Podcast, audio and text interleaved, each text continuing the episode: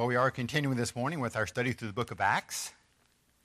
Today we are looking specifically at Acts 15, 12 through 35. Now, we're in the middle of one of the most significant events in the book of Acts, the Jerusalem Council or Conference. So let's remind ourselves of what's going on here. In Acts 14, we are told that Paul and Barnabas completed their first missionary journey, their first missionary trip into the Roman Empire. They went to the island of Cyprus, modern day Turkey, the province of Galatia. And the key cities that Luke tells us about are Pisidian Antioch, Iconium, Lystra, and Derbe. Well, in each of those cities, if there was a Jewish synagogue, that is where Paul and Barnabas started. They would address the Jews and the Gentile God-fearers who were present. And speaking of what was, they would speak of what was written in the law and the prophets of the Old Testament. They would speak of how Jesus fulfilled the prophecies of a coming Messiah. They would speak of how the Jewish leaders in Jerusalem rejected Jesus and handed him over to the Romans to be crucified.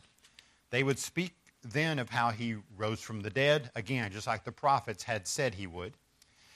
And then they would speak of the fact that it was through faith in Jesus Christ that a person could be forgiven of their sins. It was through faith in Jesus Christ that a person can be justified, can be made right with God.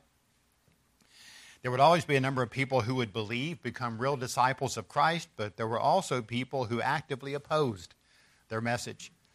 And the opposition was generally led by the Jewish leaders in the particular cities. They would do all they could to stop Paul and Barnabas from speaking of Jesus as the Christ. In Pisidian Antioch, for example, the Jews instigated a persecution against Paul and Barnabas, ended up driving them out of their district. Iconium, a plan was made to stone Paul and Barnabas, but they got word of the plan and were able to escape. In Lystra, Jews from Pisidian Antioch and Iconium traveled many miles with the purpose of continuing their persecution of Paul and Barnabas, and they succeeded in convincing the people of Lystra to join them in stoning Paul and then dragging him through the streets of the city and leaving him for dead. God miraculously raised him up, and Barnabas and, and Paul then left for Derbe the next day. They've ministered in Derbe, and it was in Derbe then they began to retrace their steps and revisit each of these cities. Their stated purpose was to strengthen the souls of the believers in each place, and they organized churches to that end, for that purpose. They helped them appoint elders to give spiritual oversight and leadership to those local churches. Then they returned to their home church in Antioch of Syria. This is the church that sent them out as missionaries and church planters. So they share with the disciples in Antioch the things that the Lord had done with them, Lord had things had done through them on their on their journeys. Well, it was while they were in Antioch that some serious challenges to the gospel that they were preaching were raised. They were raised by some Jewish believers who had come to Antioch from Jerusalem. And they were teaching that these Gentile converts needed to be circumcised if they were going to be truly saved. They needed to observe the law of Moses, probably especially things like keeping the feast, food laws, temple sacrifices, things of that sort. They basically needed to become Jewish proselytes if they were going to be true Christians, is what they were teaching. Well, this was wrong. It was trying to add something to the gospel as if faith in Christ was not enough for a person to be saved to be forgiven of their sins and made righteous with God. So Paul and Barnabas immediately began to stand up and, and uh, against these teachers and debate with them and so forth. Well, soon the leaders in the church at Antioch realized this was something that needed to be addressed more fully, addressed specifically with the apostles and elders of the Jerusalem church. So the Spirit led that, the, the leadership of that church, of Antioch church, to send Paul and Barnabas and some others to Jerusalem for this very purpose. And the meetings that resulted from this came to be known as the Jerusalem Conference. Well, as I said earlier, this was one of the most significant events in the book of Acts. It's a watershed moment, really, for the church and had major effect on the history of the church. Well, that brings us to the first point, main point on your outline, which is this. The Jerusalem Conference speaks of the importance of standing firm standing firm for the doctrine of salvation by grace alone, through faith alone, and Christ alone, to both Jews and Gentiles. So, the leadership of the Antioch church, which included Paul and Barnabas, and the leadership of the Jerusalem church, which included the apostles, understood how significant this issue was. They understood the gospel was at stake. Salvation is by God's grace. There's nothing man can do to earn God's favor in any way. To add stipulations like you have to be circumcised, you have to become a Jewish proselyte, would be trying to do things meant to earn favor from God. You can't earn that grace. Salvation is by faith alone, it's not by works. Our good works cannot make us right with God. No matter how much a person does, they can never make up for the sins they have committed. No matter how much a person does, they can never be good enough to be accepted by God. Salvation is by grace alone, through faith alone. And salvation is in Christ alone. It's Jesus Christ who has accomplished everything necessary for our salvation. And only He could do that. Jesus Christ being fully man and, and fully God, that was absolutely vital if he was going to earn salvation for all that the Father had given him in eternity. So on the cross, he died as a substitute for sinners. On the cross, he endured the wrath of God that we deserve. And then he rose from the dead in victory over sin and death. And our salvation then has been accomplished by Jesus Christ and by him alone. There is nothing we can do to add to what Jesus Christ has accomplished. What the Jewish teachers were doing was contradicting these things. And that had to be addressed. The gospel was at stake. As I mentioned a couple weeks ago, there were three meetings involved, involving the delegation from the Antioch church and the brethren from the Jerusalem church as part of this Jerusalem conference. The first meeting was in the form of a public reception for Paul and Barnabas. At this meeting, they spoke of all the things the Lord had done through them as they visited multiple cities in the Roman Empire. And at the conclusion of their report, those believers who were connected with the Pharisees strongly objected to what they heard about these Gentile converts. They said it's necessary to circumcise them and to direct them to observe the law of Moses. So they bring their opposition right out in the open at this initial public reception. Well, there was a second meeting, and that's when the delegation that Antioch had had with the brethren met with the brethren from, uh, from the Jerusalem, and it's spoken of in Galatians chapter 2. There, Paul tells us that after the public reception, they had a private meeting with the leaders of the Jerusalem church. And in that meeting, Paul presented the gospel that he had been preaching so that his fellow apostles could hear and the elders of the Jerusalem church could hear what he was preaching firsthand. He did this privately to make sure they were all united on this important issue before it became public, before they went to the pub, another public meeting. Paul knew that he was right. He was not trying to get correction. He knew he, what he was preaching was right. He just wanted to make sure the Jerusalem leadership was on the same page with him, with he and Barnabas. It was after that private meeting that the third meeting took place, and that's the one that's described in most detail here in Acts 15. Uh, it's described especially in verses 6 through 21. We began looking at those verses a couple weeks ago. And as we move toward considering the conclusions that were arrived at the, at the Jerusalem conference, I want us to look at your second main point on your outline. And that's this the Jerusalem conference speaks of the importance of pursuing a substantive unity among believers. A substantive unity, a unity that has real substance to it. As we said, their first motivation was to stand firm on the biblical gospel. But there's something else going on here. It isn't just the Antioch church standing firm. It isn't just, the Jerusalem church standing firm, but it was important that they stand firm together. These were the two leading churches of the day. They needed to speak with one voice on the truth of the gospel. This issue is going to affect dozens of smaller churches all over the empire at this point. This issue would affect future mission endeavors. This issue would affect the assurance of salvation for each individual Christian. So, this was something that needed to be pursued, again, for the substantive unity of the church. Well, how do we see that illustrated in Acts 15? The first thing we, uh, that we need to see is not something that's directly spoken of, but it's definitely implied, and so I want to point this out. Christian unity is based on the fact that all true believers are one in the Lord Jesus Christ, are one. The person and work of Jesus Christ is central, central to all that's going on in this controversy. He's only mentioned directly by name uh, twice in these verses. In, in chapter 15, verse 11, and speaking of the things that the Lord had done through him, Peter says, We believe that we are saved through the grace of the Lord Jesus in the same way as the Gentiles are. Then, over in verse 26, and describing Paul and Barnabas and their ministry and the kind of men they were, it says they are men who have risked their lives for the name of our Lord Jesus Christ. Every Christian, every Christian is saved by Christ. Our Christian lives, I mean, every Christian lives with Jesus Christ as their Lord. So, what ultimately unites us as Christians is Jesus Christ. Now, Jesus famously prayed about this unity in John 17 on the night that he was betrayed. There were a number of things that he prayed for those who believed in him, and one of his prayers was for our unity. I'm going to read a section of that prayer, and it's, uh, it's in John 17, verse 20 to 22 of the verses I want to read.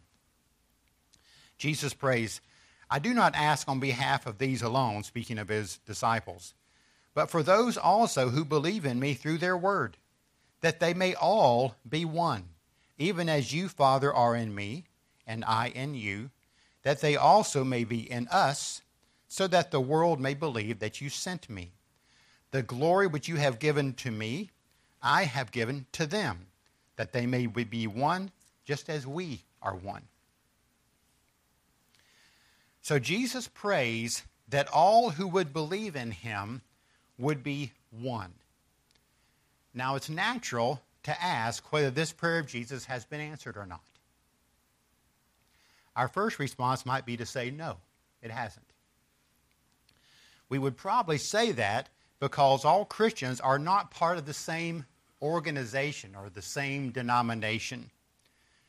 But I think that's the wrong way to look at it. Jesus was not praying for organizational unity. Jesus was praying for organic unity. And it's by the gracious and spiritual work of God in salvation that we are saved through faith in Christ. And as a result of that salvation, all believers share in Christ. Every believer has an organic unity with every other believer. We're all part of the body of Christ. Therefore, we are one. We are all vitally connected with one another. Now, the majority of people you're vitally connected with, you've never met, and you never will until eternity. But we are vitally connected with every other believer, no matter what time in history, period in history they lived as well. In his prayer, Jesus says, Even as you, Father, are in me and I in you, that they also may be in us. Now, Jesus is not saying that we are now part of the Trinity.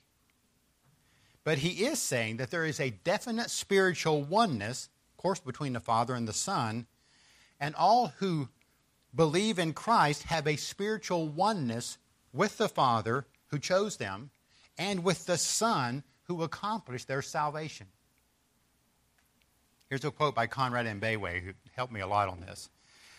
He says, You cannot separate a child of God from God. It's impossible. They are organically one. In the same way, you cannot separate a Christian from another Christian. It's impossible. They are organically one. So if you are a true believer, you are and always will be connected with God as his child because we're in Christ.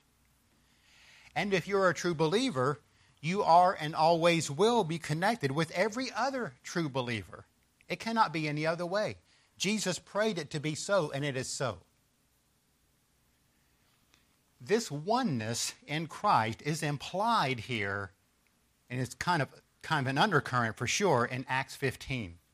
It's one of the foundational reasons that the believers were compelled to get the gospel right.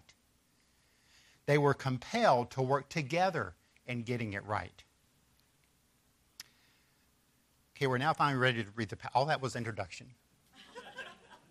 so now we're going to begin to read the passage. so, Acts 15, going to pick up in verse 6 and read through verse 21. The apostles and the elders came together to look into this matter. After there had been much debate, Peter stood up and said to them, Brethren, you know that in the early days God made a choice among you that by my mouth the Gentiles would hear the word of the gospel and believe.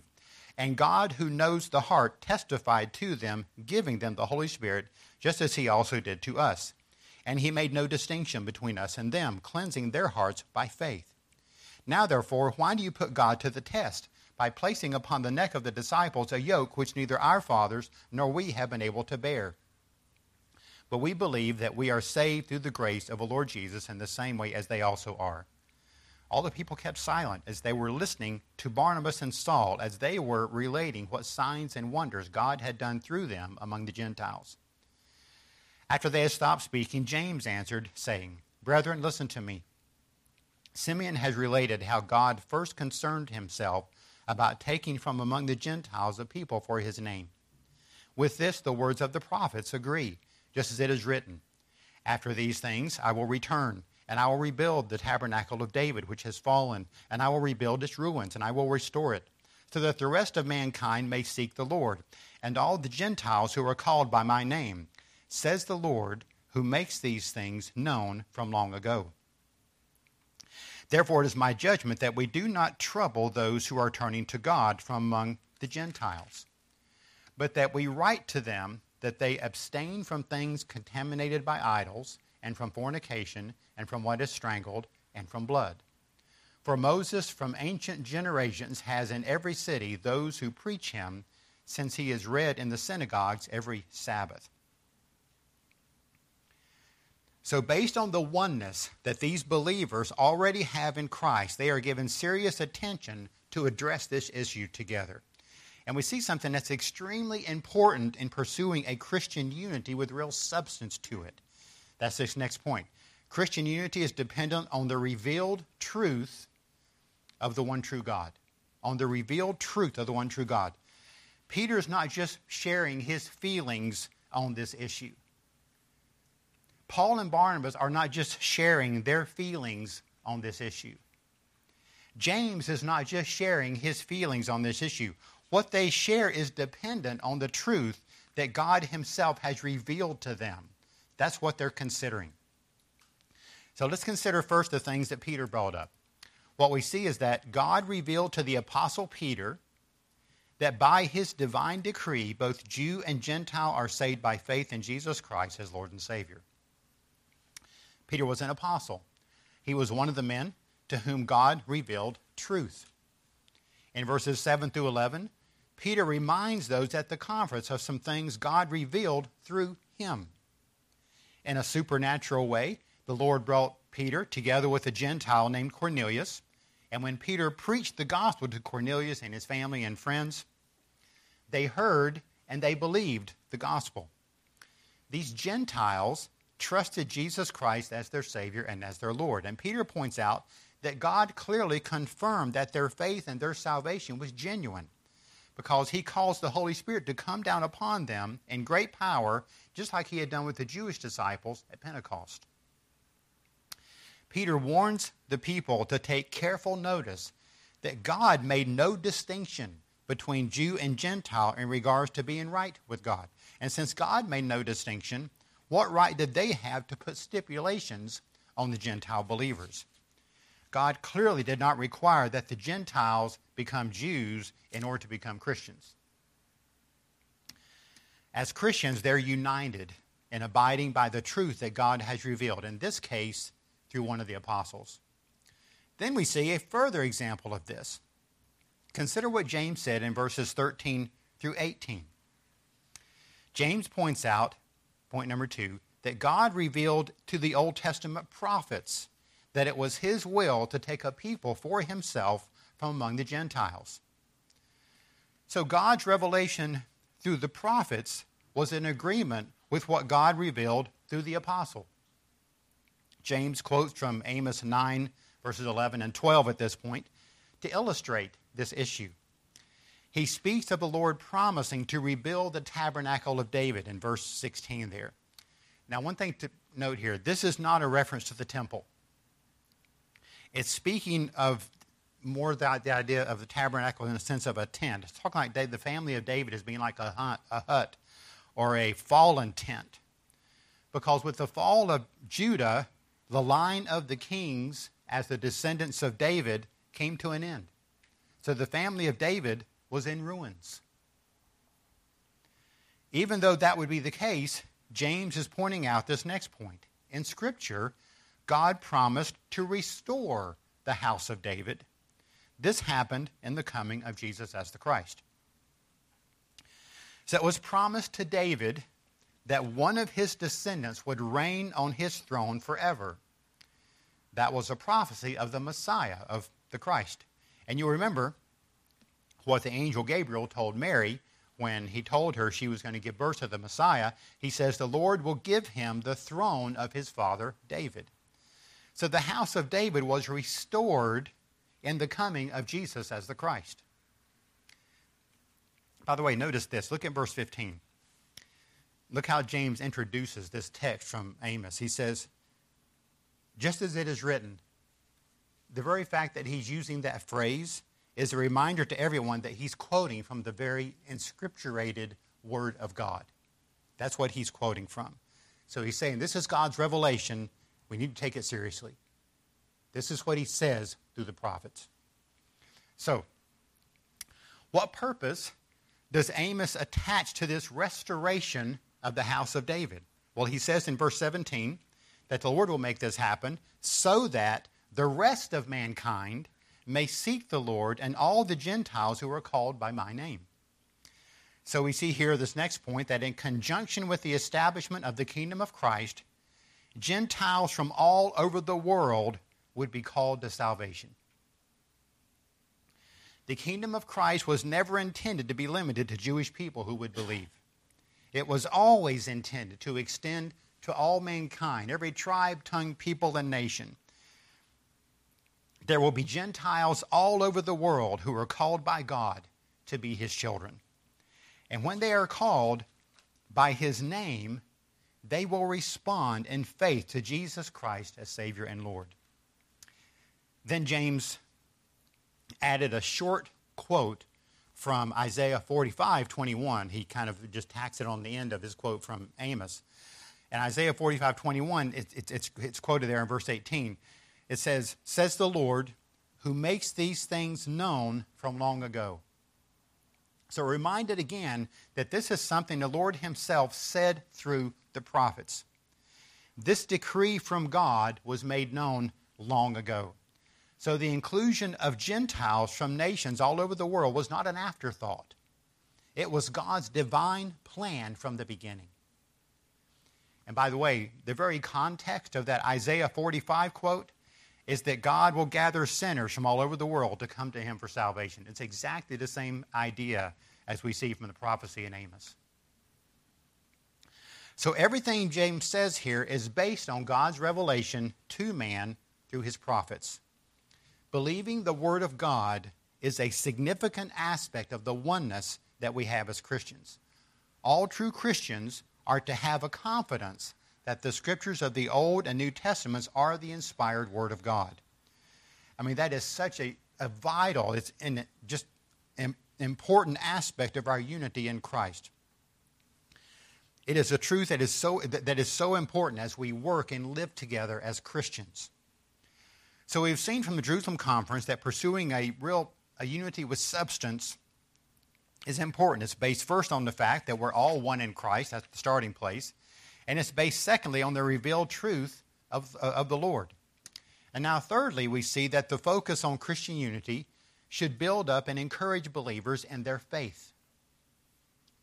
It should encourage believers in their faith. So, after his reference to the Old Testament prophets, James then makes some suggestions based on these revelations from Peter and the prophets, things to guide them in dealing with these challenges to the gospel in biblical and godly ways. So, we see that one, Gentile believers were given guidance on things that would enable them to live in harmony with Jewish believers. Okay, look now at verses 19 to 26. Therefore, it is my judgment that we do not trouble those who are turning to God from among the Gentiles, but that we write to them that they abstain from things contaminated by idols, and from fornication, and from what is strangled, and from blood. For Moses from ancient generations has in every city those who preach him, since he is read in the synagogues every Sabbath.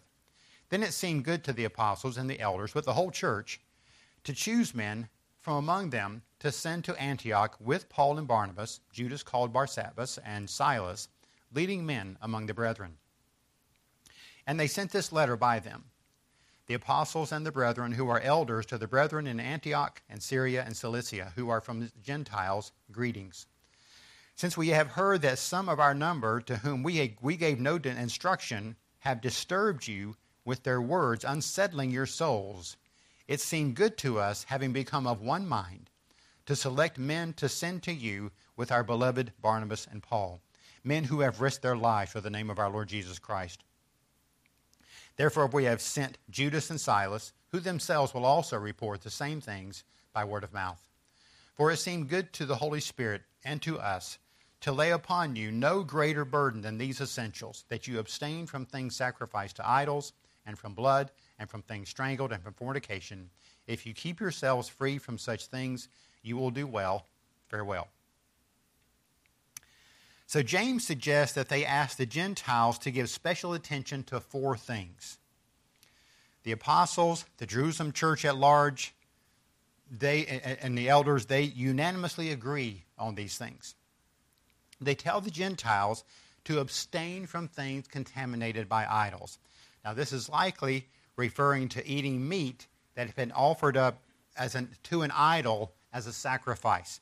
Um, if you wanted to get a good deal on meat, that's where you would go. You would get the meat that had been offered up to an idol and sacrifice, and you, that's the good. That was that was where the good deals were for the market.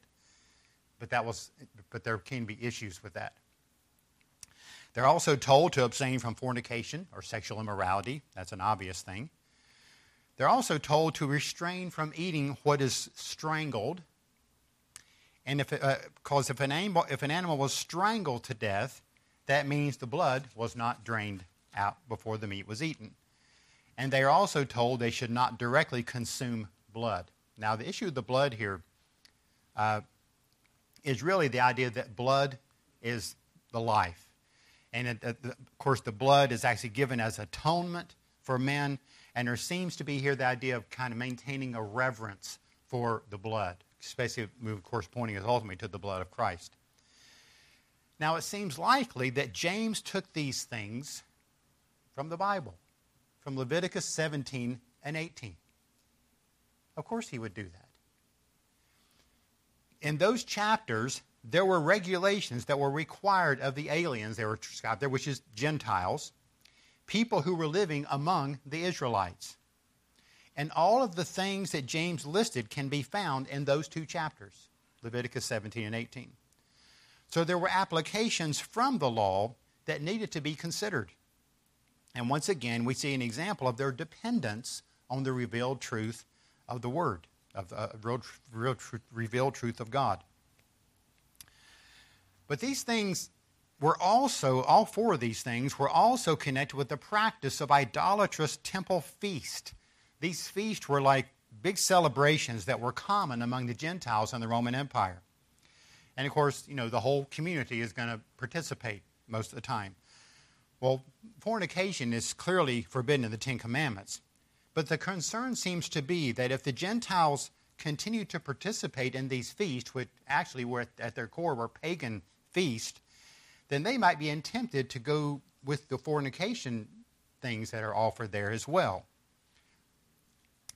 The eating of meat offered up to idols was a controversial subject that Paul dealt with several times in some of his other in some of his letters.